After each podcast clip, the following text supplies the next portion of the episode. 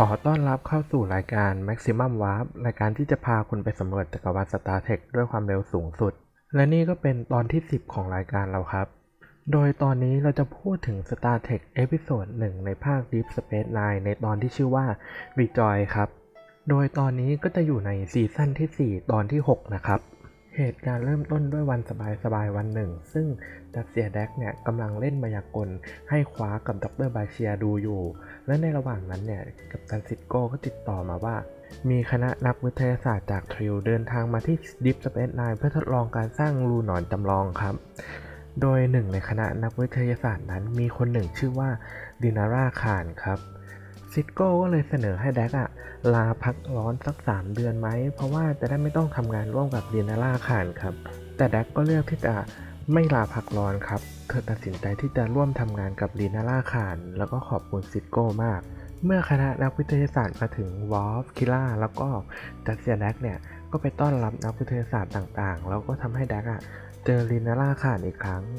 แต่บรรยากาศก็ไม่ค่อยจะสู้ดีสักเท่าไหร่แดกก็เลยเปิดเผยเรื่องนี้ให้กับคิล่าฟังว่าดินาร่าคานนั้นในอดีตเคยเป็นภรรยาของเธอครับ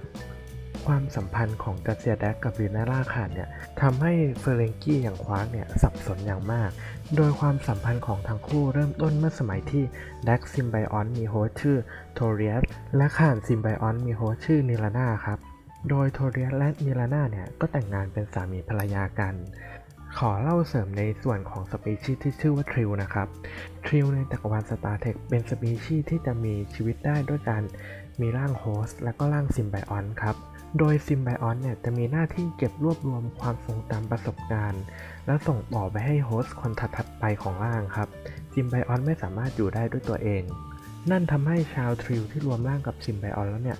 สามารถมีประสบการณ์ความคิดความรู้ที่ส่งต่อมาจากโฮสต์ร่างก่อนๆได้ครับซึ่งดักเซียก็จะได้ความรู้ความทรงจำมาจากร่างโฮสต์ที่ชื่อว่าโทเรียสผ่านซิมไบออนที่ชื่อว่าดักนะครับในส่วนของดินาร่านั้นก็จะได้รับความรู้ความทรงจำของนิลานี่ที่สืบทอดผ่านมายังคานซิมไบออนนะครับซึ่งนี่ก็ส่งผลให้ทั้งดักเซียแดกและดินาร่าคานเนี่ยเคยเป็นสามีภรรยากันแม้ทั้งคู่จะไม่ใช่โฮสต์ร่างเดิมอีกต่อไปครับแต่ปัญหาคือชาวทริลจะมีความเชื่อว่าการเปลี่ยนร่างโฮสต์แล้วเนี่ยคือการละทิ้งสิ่งเก่าๆความสัมพันธ์เก่าๆออกไปแล้วก็เอ็กแพนความสัมพันธ์ใหม่ๆจากร่างโฮสต์คนใหม่ครับทำให้พวกเขามีกฎที่ว่าห้ามทริลที่เปลี่ยนร่างโฮสต์แล้วกลับไปมีความสัมพันธ์กับครอบครัวหรือคนรักของโฮสต์คนเก่าครับสำหรับทริลที่ฝ่าฝืนก็จะถูกเนรเทศออกมาจากทริลโฮมเวิลด์และไม่สามารถกลับไปยังดาวดวงเดิมได้และถ้าโฮสต์นั้นตายร่างซิมไบออนก็จะตายด้วยครับทำให้ StarTech ในตอนนี้เป็นเรื่องราวของดักเซียแดกและดินาร่าคานที่เผชิญกับความทรงจำในอดีตความสัมพันธ์ในอดีตแล้วก็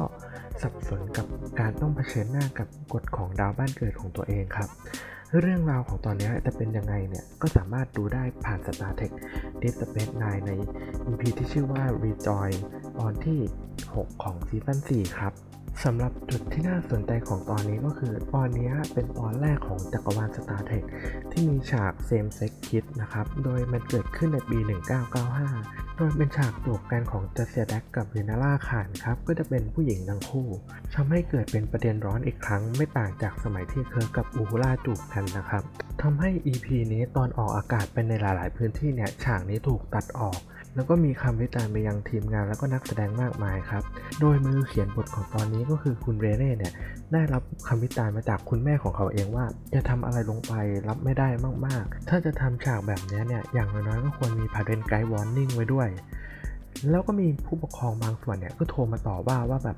EP นี้กำลังทำลายวัยเด็กของลูกเขาด้วยการให้ดูผู้หญิงจูบกันซึ่งทีมงานก็ตอบปากต่อคำกลับไปบ้างเหมือนกันแม้ EP นี้จะถูกวิจารณ์อย่างหนักแต่ก็ยังมีเรื่องดีๆเกิดขึ้น Terry Farrell ผู้รับบทดักเซียแดกเนี่ยก็ออกมาเปิดเผยว่ามีคนหลายคนเนี่ยเดินเข้ามาพูดคุยกับเธอแล้วก็ขอบคุณมากๆที่ Deep Space Nine มี StarTech ตอนนี้ครับและนี่ก็เป็นเรื่องราวของ StarTech Deep Space Nine ในตอนที่ชื่อว่า Rejoice นะครับสำหรับใครที่ดูแล้วหรือคิดเห็นอย่างไรเนี่ยพูดคุยกันได้ผ่าน #MaximumWarp นะครับสำหรับ EP นี้ก็จบเพียงเท่านี้ขอให้ดู StarTech ให้สนุกครับ